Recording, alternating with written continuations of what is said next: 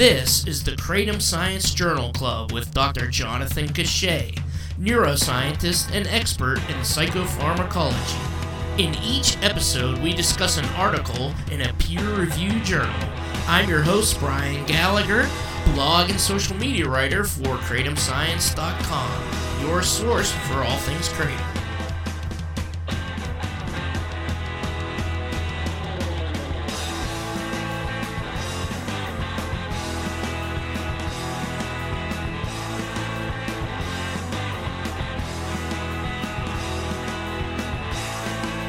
This is the lack of contribution of 7-hydroxymitragynine to the anti-nociceptive effects of mitragynine in mice, a pharmacokinetic and pharmacodynamic study.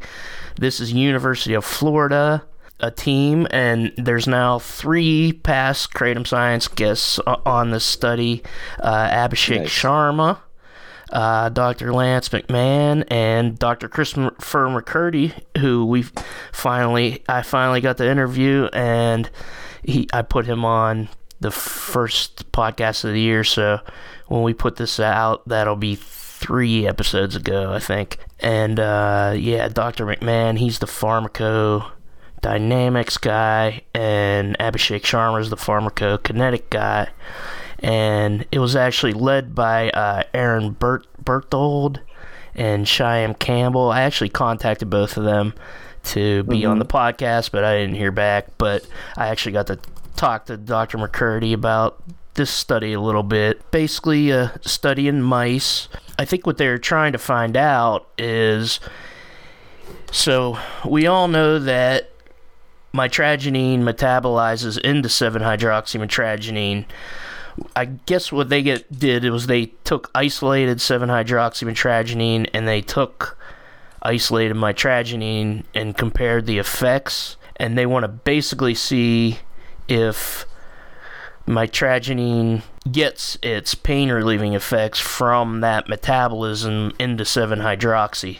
So 7-hydroxy is considered the one like if people were taking that isolated it would probably be as heavy as you know taking morphine although i'm unclear as to whether that's a partial agonist or a full Uh-huh. agonist but what Uh-huh. what dr mccurdy told me about 7-hydroxy is is it it comes with all the baggage of uh, heroin, and he even said fentanyl if you would isolate that. So they, they're trying to determine, because there was a study earlier, I mean, we can get into all this, but they're trying to determine if it's the 7 hydroxy that requires the pain relieving effects.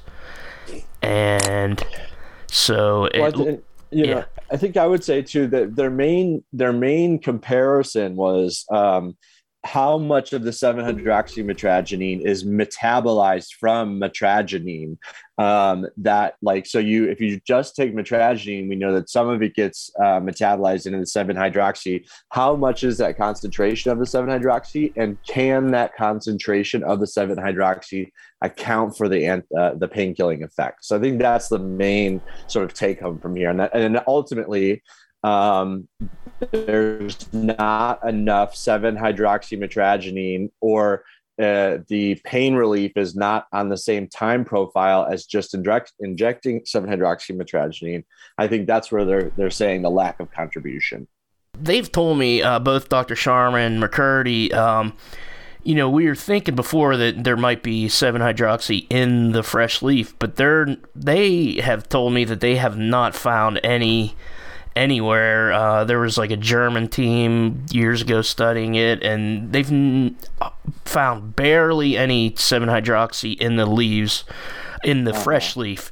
Uh, once it becomes dried, then there's like a small amount of that, and then with some of the extracts, uh, there's been, I think there's been some evidence in the past that there are people that are artificially upping the 7-HMG in the extracts. So when we talk about, I guess, you know, natural is more safe, some people criticize that and say just because it's plant doesn't mean it can't kill you or whatever. But it, but I think in this case, it's you're getting less of the uh, alkaloid 7 hydroxy considered controversial when you're doing a fresh leaf product. Um, but so this shows so this shows that there are actually antinociceptive effects with just the mitragynine and how it metabolizes. The yeah, and just or... the seven hydroxy as well. Just the seven hydroxy okay. also showed the pain relieving effects. It's it's primarily the 7-hydroxymitragynine that's metabolized from mitragynine is not critical to the pain killing effects. Um, yeah, and I mean, I think what you mentioned too in the controversy, and you, you did well on the uh, the blog post about this paper as well. So there's a blog post over at kratomscience.com, and it, and it sort of leaves people with you know take homes for the kratom consumer. But I mean, ultimately, um, for people who are trying to prohibit or ban or you know make kratom illegal uh, they have to have something that they can hold on to that said like this is just as bad as morphine or this is just as risky as fentanyl and i think the 7 hydroxy uh, mitragynine is the one that sort of you know there was early indications that that was the one that if it was more potent that it could potentially um, you know be the one that that could lead to an overdose i don't think there's any evidence of that but like that's what the prohibition is grabbed onto and mm-hmm. so it's interesting to hear you know it's interesting to hear that this group hasn't really necessarily found it in naturally occurring fresh leaf. And then we see about um, like i think 1 to 2% of it um, in dried leaf but with the extracts mm-hmm. it could be artificially increased. Um, but ultimately you know i think that maybe the the community bought into this notion that 7 hydroxy is the one that we need to look out for and didn't really pursue any additional research on like where does this come from when it is metabolized in the body how much of the the benefits of kratom consumption are you know relative to that except for a study like this like i mean this is a this is a pretty significant study that must have taken place over uh, at least a year but maybe longer mm-hmm. um, and that there were hundreds of mice that they used and they did the sex differences comparison. But ultimately like this is you know it seems like if i could summarize in the layman's terms it's like okay everybody just hold on about 7 hydroxy and being you know dangerous and we need to be really worried about it. There's not really evidence to suggest that this is even behind the beneficial effects or that it's found in naturally occurring uh, quantities that would be propose any risk or danger. And, and so i'm glad mccurdy's group is is you know investigated this because if it was the opposite and it was even more dangerous than we thought. We'd want those results out. But also um, if it's not as dangerous or not as uh, implicated as we may have initially thought we'd also want those results out. Yeah and and i kind of touched on in that blog post about you know there was a sheriff in uh, mississippi and th- this is i just message with a lady who's an activist down in Mississippi, and this is still going on with this uh, task force that's trying to ban it all over the state. But his claim was uh, in 2019 that kratom is 13 times more powerful than morphine, so kids have access to morphine simply by buying this at a, in a convenience store, which is all kinds right. of wrong. But what he's doing is right. taking a claim about 7 hydroxymitragynine alone that was from a scientific paper, uh, and he's saying this is what kratom does. And I said, well, on the other side, we have things like in these mouse studies where they say mitragynine has low abuse potential. So the other side will say, look, you can't get addicted, addicted to kratom because this study said it has a low abuse potential, which I think is also an incorrect statement. Um, mm-hmm. But but what we've always talked about, and you call it the entourage effect. Dr. McCurdy calls it like a symphony orchestra. The alkaloids acting together aren't the same as alkaloids acting alone. We've repeated that over and over again on here, but I guess it's worth repeating if somebody's just going to listen to one podcast. But, but you know, McCurdy said if you put the 7-HMG on full blast, that's going to, you know, have the have the high opioid you know, stuff, but mitragynine on full blast is not like that. And there was another study that this actually refuted uh, uh, by Krugel in uh, 2019. Krugel et al. And um, a 2019 study concluded 7-hydroxymitragynine is an active metabolite of mitragynine and a key mediator of its analgesic effects. I posted an interview with Sharma, and he said that is a drawback because they're not looking at the full metabolism. So, so this actually refuted that to say that you know the mitragynine has analgesic effects on its own.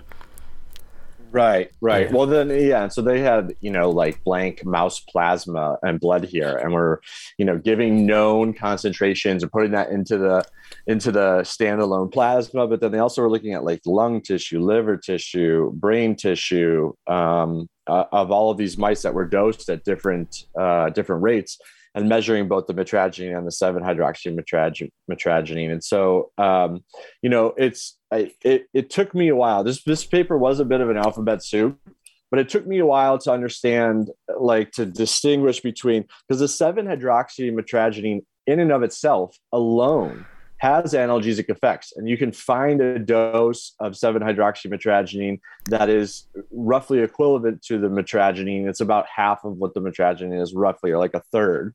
Um, so it's not to say that in and of itself it doesn't have uh, analgesic effects. It's just not maybe not a key mediator, and the metabolite, the, the metabolism of the mitragynine 2,7 hydroxymitragynine is not the key active metabolite um, of how mitragynine produces its effects.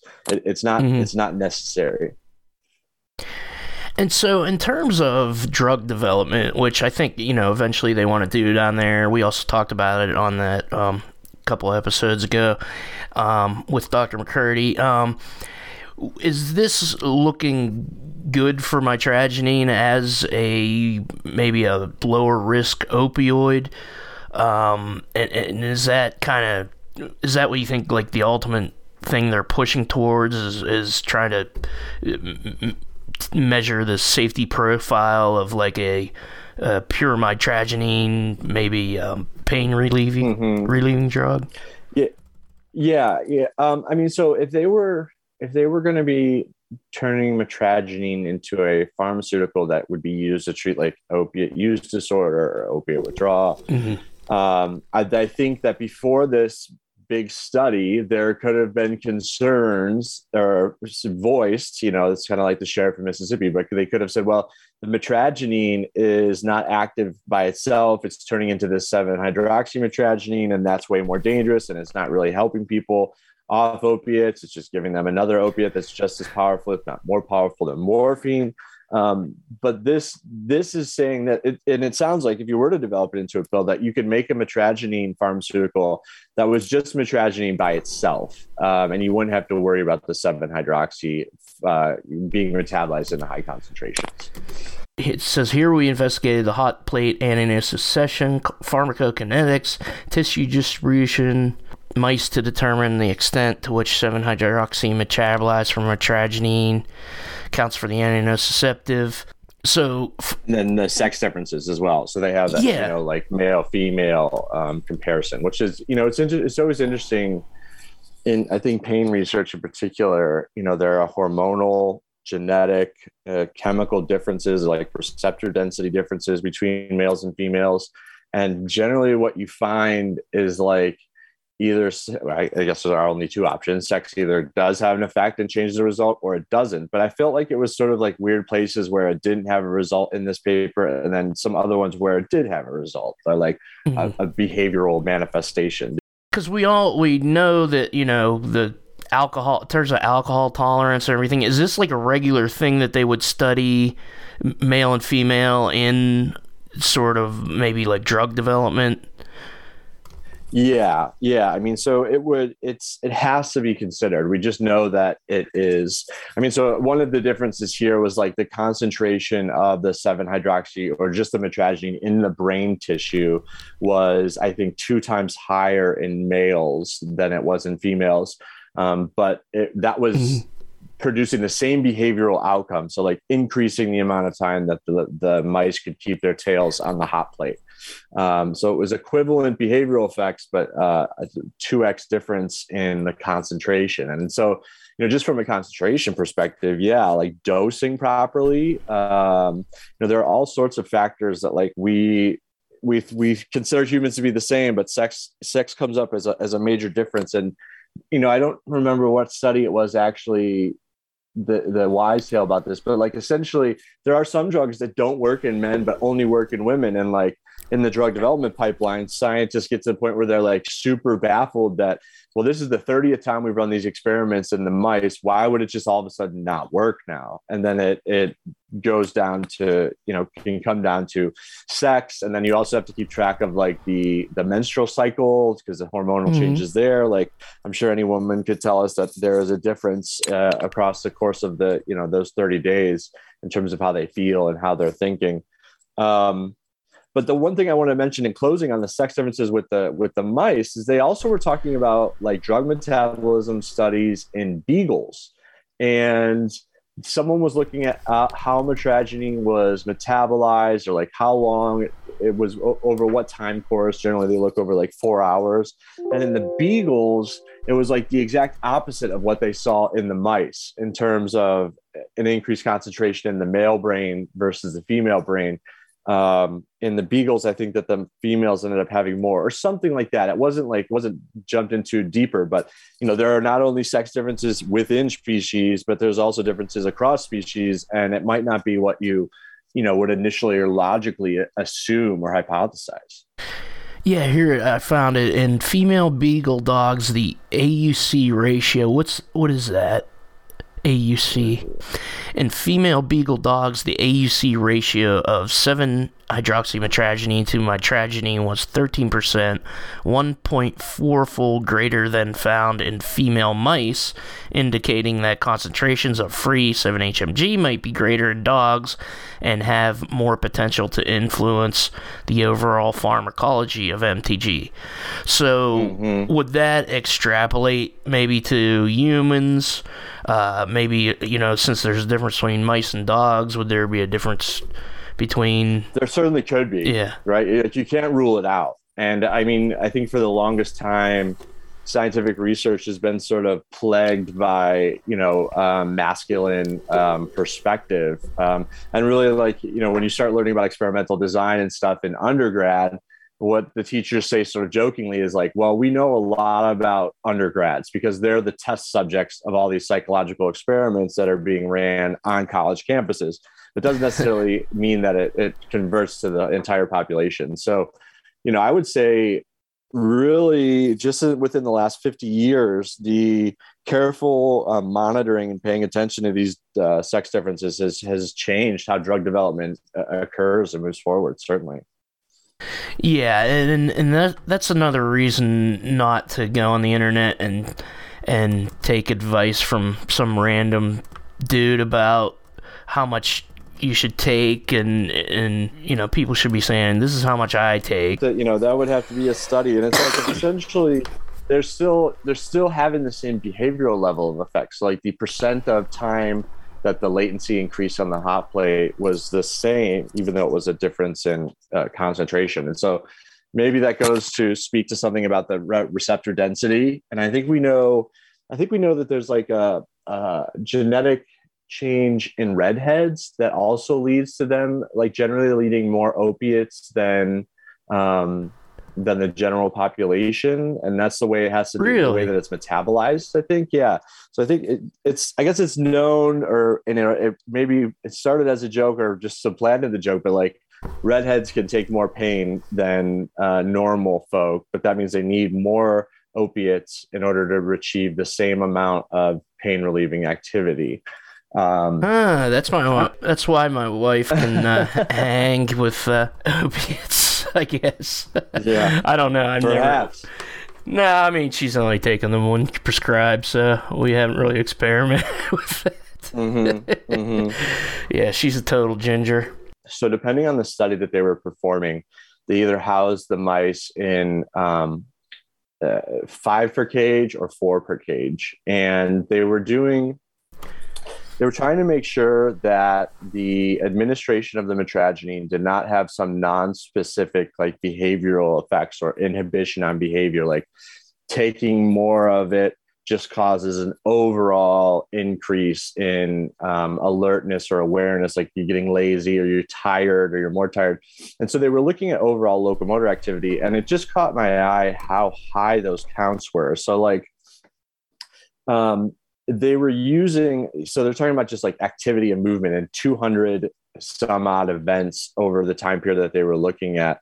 And it, it i think that when we were studying the zebrafish like if you look at the total distance traveled versus the number of times that like eh, behavior was initiated or started i think that that ultimately like is two different measures of behavioral inhibition or activation. And so it's not a big point but i just i scrolled past one of the notes that i made about um, how they were counting those activity movements and the overall locomotor activity. And it wasn't entirely clear to me. I'm curious did did he mention did you guys talk about that at all? Like did they have video cameras in the home cages or were there light beam breaks? You know any, any no we didn't there? get we didn't get that far into it but uh I, I wonder, like, you know, the whole rat park experiment. I, I wonder, like, why don't scientists like put them in a rat park ever and and then test them test like happy normal uh, rats for drug effects is is it because maybe it's only a comparison anyway. So they're if they're all in the similar environment, you know, yeah. so out. what you're talking about, rat park, you're like yeah. An enriched, environmentally enriched, yeah. socially rich um, environment, and I think that the studies you're referring to are essentially that like animals going through drug withdrawal or drug self-administration um, administer less drugs if they're in a enriched socially um, supported environment and so i think you you know, why don't we all just give them all enrichment and, and do that? Well, so yeah, you would have to do it for all of the mice in the study, right? Mm-hmm. And they all have to be held at the same um, conditions. And I mean, okay. they even go into moving um, moving the mice out of the vivarium at this school into the experimental room, and it was still it was on a similar light cycle. The temperature and humidity were relatively yeah, equivalent. Um, so it would cost more, and it only already costs dollars a day to maintain just one mouse. Um, yeah. But ultimately, you know, these the the cages that they're storing these in on a just in a normal study are not like they're not being deprived of anything. Like there are there are particular experiments where you set up like you know there's no bedding there's um, no like you know sometimes you put a little like toilet paper roll in there to have a little tunnel that they can crawl in up or they're they're putting um, dividers in between the mice to purposely isolate them and separate them. So you know, ultimately, I think it would be fair to say, as long as they're all being treated the same, that these mice are just sort of in the normal, you know, quote unquote, whatever normal mouse living housing activity is. They're not being deprived, nor are they being specifically enriched. Um, mm-hmm. And in a study like this, when we're looking at hundreds of mice um, over the course of uh, that time, like introducing another variable like environmental enrichment would just it would just complicate the analysis so much more okay. beyond like the analytical chemistry that they're doing and, and through the behavior and sex differences. Yeah, I, I mean, yeah, I guess if they were. F- free to like be in different parts of the thing then it would completely change uh, mm-hmm. yeah, throw too many variables in it. I think you explained it, but what I what I was talking about, there's if if anybody's uh, curious, more curious, you look up Rat Park, and and the idea was that um, there was a Rat Park experiment where they created instead of in cages, they created like an environment where rats could be happy and have social contact. Uh, contact, and they were less likely to use, I think, cocaine or or or morphine mm-hmm. uh, because and the conclusion was you know when people are more social uh, uh, they live in a better environment rather than having uh, all the stresses of maybe like modern life or poverty or you know even being in prison uh, you're less likely to abuse drugs because that's the only you have more options for uh-huh. happiness essentially but yeah i understand why they they wouldn't do that um, yeah that was just yeah, just a general deprived. question so i mean they weren't enriched they weren't deprived they just sort of headed the middle middle and held the same and, and like i said you know one of the biggest one of the biggest costs is just keeping those mice alive in the vivarium is several dollars per mouse per day. It was one of the reasons why we spent so much time developing the zebrafish model is because it costs mm-hmm. way different. You know, it was much less to keep them alive. Yeah, yeah, and that's why everybody should write NIDA and tell them to give uh, everybody uh, give people studying the drugs more money. yeah, exactly. really.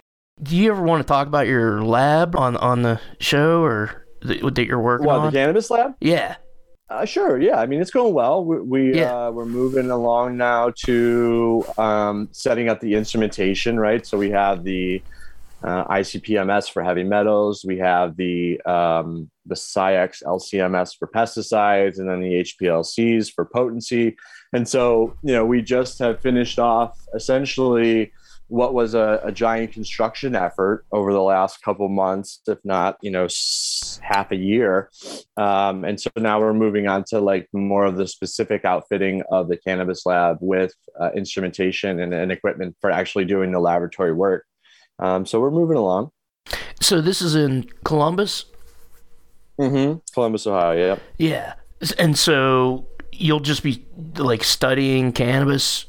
Is that like basically? Well, so it's a it's a licensed third party testing lab, and so one of the you know cool. one of the main differences between the, the black market and a, and a regulated market is that um, you you know you, the products have to be safe for consumption. And so we test for heavy metals we test for pesticides we test for molds and mildew and fungus. We examine um, samples for like any foreign matter like indications of a bug infestation or like hair or other you know just stuff from the physical environment and so, yeah, essentially, we're testing to make sure that it's safe. There's nothing in the products that could harm, especially an immunocompromised individual. But then also, like, you want to know the potency, and and you know, for the longest time in just a black market uh, cannabis situation, like, you don't know that it's 15 or 23 or 25 or 30 percent THC. Um, so you know, every patient has the right to being informed about what they're consuming, and then also that to know that it's safe and so that's what we're we're opening. It'll be my second lab in Ohio um, that's doing cannabis safety testing for the medical program here. That's that's awesome. Because um, we're talking about um, uh, this guy uh, Soren Shade. I've I've had him on a couple times, but uh, his company is did like a full alkaloid profile on on uh, some kratom that they grew and um, he's I think he's working with the lab and they're doing like a research project um, uh, with the university. So I don't know if he had funding for that, but he's it would be great if you know everybody who bought kratom like I buy my, buy my medical marijuana and it goes through a lab like you're setting up there, and mm-hmm. I get all my cannabinoids list, and it would be great if people started to be able to get their full alkaloid list on uh, on kratom. Yeah, certainly. I mean, it's one of the biggest parts of this study and the supplemental figures was all of the validation that they had to do. Um, mm. so they were examining different ner- like different biological tissue whether it was like brain or lung for example and then they wanted to ensure that when they were measuring measuring for metragynine or the 7-hydroxymetragynine that it was valid. Like they weren't um, they weren't measuring something else or like parts of something else. And so they're in the cannabis space, despite the medical cannabis being around for some time, like the laboratory methods are not even standardized from lab to lab in cannabis. I mean, a lot of that has to do with different mat- matrices and the lack of validation. So, like, you can imagine that um, uh, both a hard candy and a brownie are both edibles, but they're like fundamentally made up of different things. And that's what the matrix is. So it's the difference between lung tissue versus brain tissue would be a hard candy versus uh, a brownie. And so, you know, there are, I think, a few uh, kratom product manufacturers who put information about how many like milligrams of metragynine or 7-hydroxymetragynine are in or on their products. Yeah. But it's certainly it's certainly not as specific. Like in cannabis, it's all batch specific. So every 15 pounds in Ohio, we have to test for potency. Yeah. Whereas like in the in the in the unregulated kratom world, the testing that's done, like maybe they measured it four times, picked the highest number, and that was four years ago, right? And so they're just assuming that it's the same. Yeah. Um, and it was with so one yeah, one little sample from uh, you know 2,000 kilos or something yeah, yeah, exactly, exactly. Their first run before the machines were, you know, worn in and broken down. and so yeah i think you know uh, safety testing and being informed about what you're consuming is one of the one of the benefits of regulation um, it can also lead to increased costs like you were mentioning like about a thousand dollars per strain to get it tested to yeah. get it tested in a cannabis lab you know that's it's a little high but it's it's roughly about what that what that is if you're talking about heavy metals, pesticides, funguses, molds, you know, all of the, I think there's 10 or 11 target analyte classes that you're looking at. Um, and it's interesting, at least, you know, these are also things that are tested in corn and soybeans and other stuff that you would just see um, growing around the state. But in, in the cannabis market, like, you know, the, the grows want their stuff tested uh, yesterday for, uh, for free is what we usually say.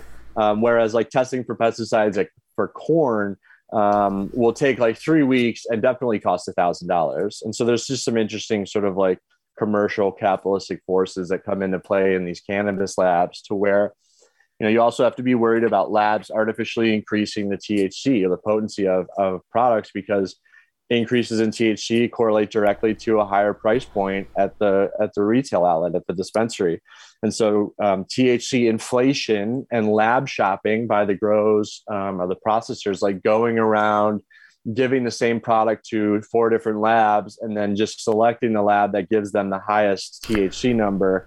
That would be lab shopping. Um, oh, so really? certainly. Yeah, yeah. I mean, that's it's, hilarious. It's, it's widespread. Yeah, I, I, um, and I think I know a company that does it because I have. I'm not going to call them out or anything. I don't want any trouble. But um, uh-huh. there's this indica that I have, 20% THC, and this stuff is like really dry. And everybody online i'm in the pennsylvania medical marijuana group on reddit and everybody's like yeah this brand sucks. It looks like like when i open it up it looks like crappy like old oh, weed. It's like because i don't smoke that much so i'll have an eighth for like three months and it looks like the third month so it, it, when i bought it and and and it's an indica but it has like a 20% THC, and I'm like, that doesn't not. It's okay for me because I like mild, but it uh-huh. seems like maybe there might be some lab shopping going on there. for sure, for sure. Yeah. I mean, if you look at the numbers in Ohio, we have the most number of strains reported over 30% THC of any state in the US. And wow. that's primarily due to THC inflation and lab shopping. It's one of the reasons why the state opened up to um, new applications for opening up additional labs because at, at one point there was only three labs in the state with 90% of the testing being done by one lab in particular and so by opening up to other labs there's more options and um, more ways to hold each the labs accountable for for the numbers they're putting out. So yeah it was a you know it was a big deal i would say 2019 2020 where um, a lot of us in the lab space we're trying to work with the state to understand like you know you can only fix your instruments quote unquote so many times before you start like getting skeptical of what the results of the lab's putting out repeatedly over and over again do you think there's ever there's going to be like for kratom maybe like i don't know if this is even possible but like a test strip for maybe certain things like there's fentanyl test strips? Um so like that would test for i mean so those those those strips um immunoassays like commercialized immunoassays are good for like present not present not necessarily um, for like quantifying the amount. So like 10% um, thc versus 20% thc is difficult to measure with the tests that you could like do on the roadside if you were a law enforcement officer. So for kratom, I mean, you could right now you could test the product for like, does this have any fentanyl or opiate analogs in it? And it shouldn't. Um, you could also test to make sure what it did have mitragynine present or not present. Um, maybe the 7 hydroxy, but as you know, as this paper sort of laid out, it's it's naturally occurring uh, concentrations are so low. So I don't know. I mean, it, it, it, would have to be from a safety perspective. Like, is this kratom or is this not kratom? And you know, they have tests like that for ecstasy, for cocaine, for some of the other festival drugs. Okay. Um, and I think there, you know, there are labs. I know that there's at least two labs in Michigan who are testing kratom products. And at least, you know, the nice thing at least uh, with those labs in in Michigan, is that consumers can take the product to the lab and say, "Hey, can you test this?" Whereas right now in Ohio, um, the only people that can request tests are the growers and the cultivators and the dispensaries. So, like in your situation where you got uh, a product that you know seemed subpar and not necessarily um, you know matching what you saw in the test results you could take that to a cannabis lab and get it tested again. In ohio you can't do that right now. It might be because there's only a few labs that even do that for for kratom. Right. Yeah. Yeah. So if you were talking about mitragynine in terms of costing a thousand dollars per strain to test kratom yeah i mean the the standards that are available so like getting pure mitragynine or pure 7-hydroxymitragynine and then calibrating using those standards to calibrate your instruments so that you can accurately like you know measure it again in a test sample are are hundreds if not thousands of dollars. And it's so um, it's not widespread. Like even in cannabis like getting thc or thcv you know getting certified reference material or standards for that you know there could be there was maybe two companies in the us that could do it there's more now um, the market's caught up. But I would certainly think with Kratom, the market demand isn't really there for the testing labs mm-hmm. to justify like you know setting up a lab that would just do just do kratom. Did you see this article about uh, study finds compounds prevent cannabis compounds prevent infection by COVID nineteen virus? This was in Forbes. Yeah, and it was yeah, uh, was CBGA and CBDA they're saying they prevent COVID from entering the uh, cells or something like that. Did you see that?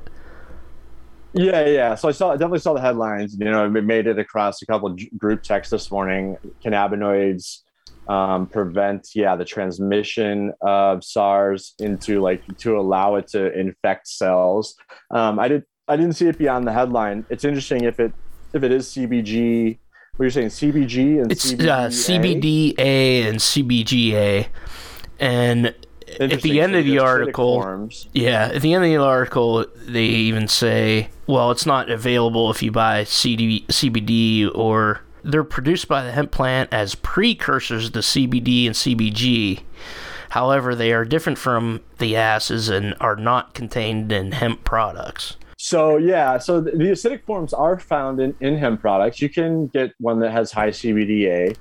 Okay. There's a term called decarboxylation, and that's the, the from THCA to delta 9 THC or THCA to delta 10 THC. So that's when you add heat, it decarboxylates. Um, and so, yeah, you can certainly find products like CBD products that haven't been decarboxylated and, and have CBDA in them or THCA in them. I guess not from hemp. Um, and CBG is like what they would call the mother cannabinoid or the parent cannabinoid, in that like it's CBG is the first cannabinoid synthesized before getting it converted over to CBD or THC. Um, but it's true in that it's difficult to find products that have high concentrations, and by high high concentration, we're talking about like you know above ten percent of these minor cannabinoids. But uh, you know ultimately they these these products are on their way, and you better believe that all of the grows and across the U.S. across the world are doing R and D to increase the concentrations of other cannabinoids found in the plant. That I mean, and that's just one study, one article. Uh, mm-hmm. So get vaccinated, please. Thank you, Dr. Jonathan Cachat. Check him out on social media at jcachet. None of the content in this or any episode of Kratom Science Journal Club was intended or should be taken as medical claims or medical advice. Please consult a medical professional. So far, we don't advertise, we don't ask for donations, but we do ask that you share this podcast on your social media, give us a rating, like, subscribe, comment. The music is Captain Big Wheel. The song is called Moonrunner. Kratom Science Journal Club is produced by me, Brian Gallagher, for KratomScience.com. Take care.